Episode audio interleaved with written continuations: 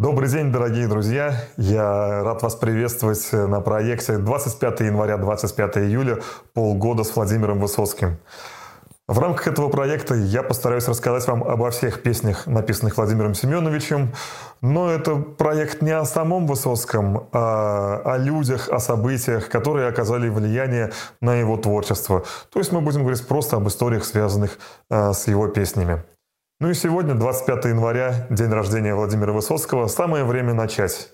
И начнем, разумеется, с первой песни. Сам Владимир Высоцкий своей первой песней всегда и везде назвал песню «Татуировка». О том, как эта песня появилась, он рассказал во время одного из своих публичных выступлений в январе тысяча девятьсот шестьдесят седьмого года в Ленинграде. Я первую песню свою написал в Ленинграде здесь пять лет тому назад. Ехал однажды в автобусе и увидел впереди себя, это летом было, впереди себя человека, у него была распахнута рубаха, и на груди была татуировка женщины, нарисована была красивая женщина, и внизу было написано «Люба, я тебя не забуду». Ну и вот, потом я написал такую песню, которая называется «Татуировка», но, правда, вместо «Любы» для рифма поставил «Валя». Вот, почему-то мне, вот в автобусе мы ехали, захотелось написать про это, вот я и сделал. Это была первая песня. Вот. А потом я постепенно начал, так как я учился тогда играть на гитаре, а чужие песни на гитаре труднее разучивать, я стал свои писать. Вот. И, значит, вот так потихоньку дошел до этой жизни. И делили мы тебя, и не ласкали, а что любили, так это позади. Я ношу в душе твой светлый образ, Валя, а Леша выколол твой образ на груди. И в тот день, когда прощались на вокзале, я тебя до гроба помнить обещал. Я сказал, я не забуду в жизни Вали, а я тем более, мне Леша отвечал. И теперь реши, кому из нас с ним хуже, и кому трудней, попробуй разбери. У него твой профиль выколот снаружи, а у меня душа исколота снутри. И когда мне так уж тошно, хоть на плаху, пусть слова мои тебя не оскорбя, я прошу, чтоб Леша расстегнул рубаху, и гляжу, гляжу часами на тебя. Но недавно мой товарищ, друг хороший, он беду мою искусством поборол. Он скопировал тебя с груди у Лёши и на грудь мою твой профиль наколол.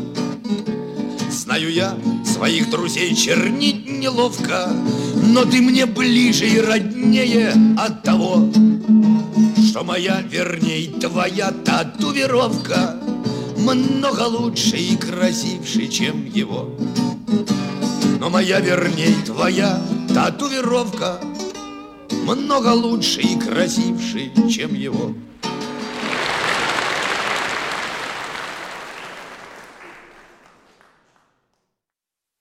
Эту песню многие относят к блатному циклу творчества поэта, несмотря на то, что в ней отсутствует явно криминальная составляющая. Поэтому правильнее ее отнести к дворовым песням. Или еще есть такой термин «городской романс». Дворовое творчество, помимо блатника, включает в себя и романтические произведения с незамысловатыми сюжетами и рифмами. Давайте разберемся, в чем разница между дворовой песней и блатной песней. Дворовые песни – это песни, которые в те времена невозможно было услышать из официальных источников, там, радио, телевидения. Их тексты не напечатала бы ни одна советская газета. Они придумывались простыми людьми, не имеющими статуса официального поэта или композитора, имели незамысловатые бытовые сюжеты и исполнялись также в обстановке дружеских застолий, в дворовых беседках, в общем, в тесном дружеском кругу. Сюжеты дворовых песен были ближе простому советскому жителю, поэтому их популярность являлась противопоставлением официальной идеологизированной советской песни. Ко второй половине пятидесятых годов огромный пласт дворового творчества СССР составляли блатные песни. Этому было несколько причин, основных из которых, как я считаю, две. Первое – это уголовная амнистия после смерти Сталина, когда все дворы Советского Союза были наполнены бывшими зэками, отсидевшими по много лет в лагерях и принесшими вот это свое творчество лагерное в эти самые дворы. И второе – это безотцовщина. Подросло поколение детей, многие из которых потеряли своих отцов в годы Великой Отечественной войны, и которым как раз недоставало этого самого отцовского воспитания. И поэтому воспринявшие на ура романтику уголовного мира. Именно засилье блатной песни в то время и вызвало тождество в сознании людей между дворовой и блатной песней. Но это на самом деле не так. Позже из дворовой песни родится уникальное культурное явление Советского Союза – авторская песня, в которой уголовная составляющая окажется сведена к нулю. Это произойдет примерно в конце пятидесятых годов, когда наступит время романтиков в эпоху оттепели. От дворовой песни отпочкуется песня походная, и страну захлестнет творчество бардов, которые напишут не один десяток по-настоящему народных песен, и о которых уже сегодня с полной уверенностью можно говорить, что эти песни выдержали проверку временем. В авторской песне появятся остро-социальные нотки. И государство уже не сможет не замечать громадной волны неофициального творчества, которое советский народ будет петь с гораздо большим упоением, чем официальные песни, и которые будут доноситься под три гитарных аккорда из всех дворов Советского Союза, а также станут неотъемлемой частью ночных костров, э, всех таежных, степных и горных походов. Пожалуй, феномен авторской песни объяснить очень просто. Это песни простых людей для простых людей. Исследователь жанра авторской песни Анатолий Азаров сказал так: «В то время тяга к этим песням была эмоциональным, неосознанным порывом к правде, неприятием официоза, бодрых лозунгов об очень скором и очень светлом будущем. А чего стоили нестандартность поднятых тем, их широчайший и необозримый, как сама жизнь, спектр? Зная эти песни, мы приобщались тем самым к неизвестным, но близким нам по духу людям. В этом был некий сговор, единение, протест, противостояние, защита части своей территории, территории мысли, куда уже никто не мог заглянуть. Конечно, мы не занимались подобными теоретизированиями. Просто такие песни были безоговорочно нашими, своими». Именно поэтому, наверное, смысл и рифмы этих песен так легко заходили в душу слушателей. Подобный культурный взрыв привел к тому, что в Советском Союзе у большинства людей возникла искренняя и всеобъемлющая любовь к поэзии, причем не только к современной. Авторская песня, так же как и дворовая, будет рождаться для исполнения в кругу самых близких людей, за столом, у костра, на лавочке. Родоначальниками этого жанра следует назвать э, не просто жанра, а уникального культурного явления, конечно же, следует назвать таких людей, как Юрий Визбор, Александр Галич и, конечно же, в первую очередь, Булат Шалвович Окуджава. Кстати, сам Окуджава, что интересно, считал, что истоки авторской песни вообще восходят еще к Александру Вертинскому. И именно от его творчества нужно вести летоисчисление этого уникального явления. Также нельзя не вспомнить и других родоначальников авторской песни, таких как Александр Городницкий, Новелла Матвеева, Юрий Кукин, Евгений Клячин. Со временем их выступления станут публичными.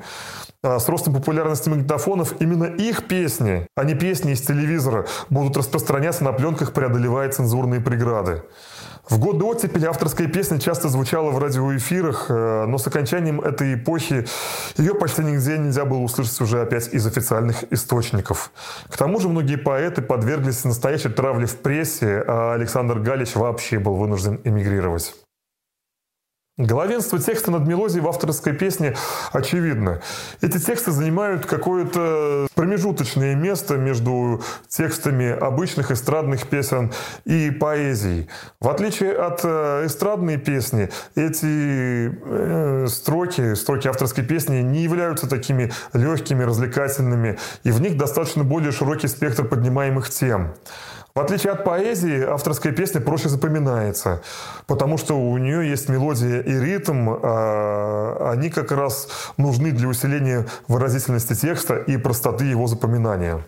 Давайте вспомним, как сам Владимир Высоцкий говорил о начале своего творчества и почему он вообще взял в руки гитару. Это были песни, которые я начал писать из-за того, что услышал однажды Окуджаву и понял, что, оказывается, можно свои стихи усиливать воздействие от них тем, что им подыгрывать этим стихам на гитаре. Таким образом, сначала появилась первая моя песня, которая называлась «Татуировка». Вы, может быть, ее знаете, даже «Не делили мы тебя и не ласкали». Помните, такая шуточная песня? Вот. И, и дальше, и дальше. Кстати, эта песня могла даже появиться на сцене. Вот что писал Владимир Высоцкий своей второй жене Людмиле Абрамовой с гастролей, где он был вместе с театром «Миниатюр». Письмо от четвёртого марта тысяча девятьсот шестьдесят второго года. Хотят инсценировать мою татуировку, сделать пародию на псевдолирику и псевдожеблотнягу. Я буду петь, а в это время будут играть то, что там есть. Ну, например, я прошу, чтобы Леша расстегнул рубаху и гляжу-гляжу часами на тебя. Актер, играющий Лешу, рвет на груди рубаху, там нарисована женщина-вампир или русалка, или сфинкс, или вообще бог знает что. Другой становится на колени, плачет, раздирает лицо и глядит, а сзади часы и стрелки крутятся. Так всю песню можно сделать, но это проект. Скажем сразу, что проекту не суждено было сбыться, поскольку во время тех же самых гастролей, во время ночных посиделок в гостинице «Свердловская», ныне это город Екатеринбург, на актеров поступила жалоба от других жильцов на то, что они ночью громко себя ведут и поют песни под гитару. Проповедующий здоровый образ жизни главный режиссер этого театра Владимир Поляков застукал на месте преступления половину своей труппы, которая, разумеется, была нетрезва. И так как молодой Высоцкий вел себя независимо и не собирался лебезить перед начальством, он вскоре был вынужден покинуть э, труппу этого театра. Если говорить в целом о начальном творчестве Владимира Высоцкого, то, конечно же, оно связано очень тесно с дворовой и блатной тематикой, что вполне логично, поскольку сам Высоцкий вырос в этой среде, среде шпаны, где его многие друзья росли как раз без отцов. У самого Владимира Семёновича отец прошел войну, но остался жив, но после войны он завел новую семью. Кстати, маленький Володя два года жил в Восточной Германии, в месте, где проходил службу его отец. И там сошелся, и установились очень тесные дружественные связи с мачехой Евгенией Степановной. Вообще из московской шпаны вышло очень много талантливейших, гениальнейших творцов нашей страны. Очень много великих актеров, режиссеров, музыкантов, писателей, поэтов, художников. Ну, достаточно вспомнить хотя бы, например, гениального актера и режиссера Ролана Быкова, который очень часто вспоминал свое лихое детство, который был как раз ярчайшим представителем этой самой московской шпаны. Он знал, кстати, массу блатных песен и И говорил, что люди их пели, потому что они казались людям более правдивыми. Вот как в одном из интервью вспоминал то время Ролан Быков. «Мы все выросли в коммуналках, во дворах. Я на зацепе. Это приблизительно то же, что и каретный. Все были вместе, и в нашей жизни было много ипостасей. Во дворе я был шпана. Настоящая, с приводами в милицию. В городском доме пионеров я был артист. Еще я был членом пионерского актива города Москвы. Черный низ, белый верх, красный шелковый галстук. И был наш фольклор. Когда мы стали профессиональными артистами, это было наше. Мы собирались в ВТО, в ресторанах, пели и пили. Пели блатные песни, они казались нам более правдивыми. Помню, я пел. Там далеко на севере далеком я был влюблен, не знаю почему. Я был влюблен и был влюблен жестоко. Тебя, пацаночка, забыть я не могу. И это нам нравилось. Но когда запел Володя, а он запел в продолжении этой интонации, он забрал весь наш репертуар.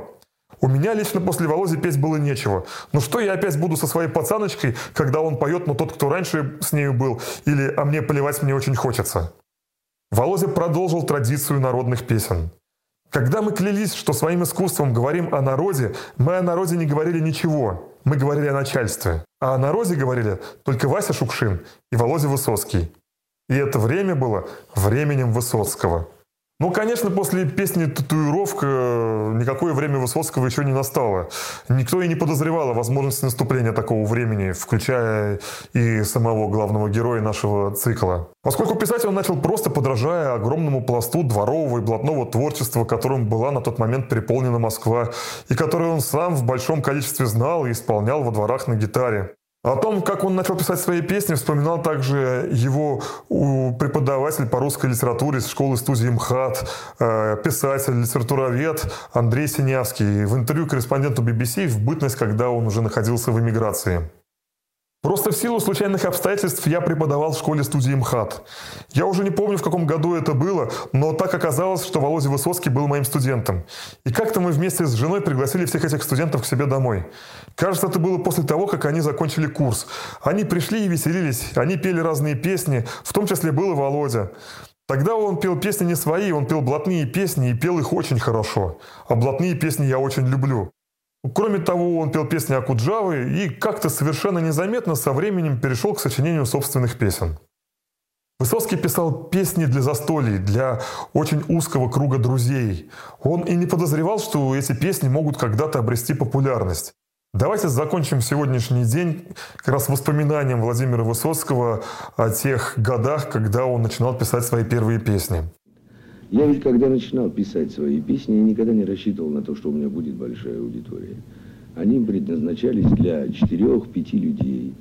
В общем, компания была прекрасная. Мы жили полтора года, такой коммунной, что ли, вместе. Все были молодые. В одной квартире на Большом Каретном переулке, на улице Ермоловой, про которую я даже написал потом. Вот. И я куда-то уезжал. Они уезжали. Мы уезжали на заработки, привозили... Там, какие-то рассказы, новые впечатления. И вот мои впечатления, я их, из них делал песни. И знал, что от меня каждый раз, когда я возвращался, ждут песен мои друзья. Вот я на них рассчитывал. Значит, при самом начале, когда они начинались, эти песни, там была атмосфера доверия, раскованности, непринужденности, дружественной атмосферы и свободы. Понимаете, я никого не стеснялся, я уверен был, что их интересует, что я им спою. И действительно это было так, потому что, ну, в общем, это мы, мы одинаково думали, и я знал, что их так же скребет по нервам то, что происходит вокруг, как и меня.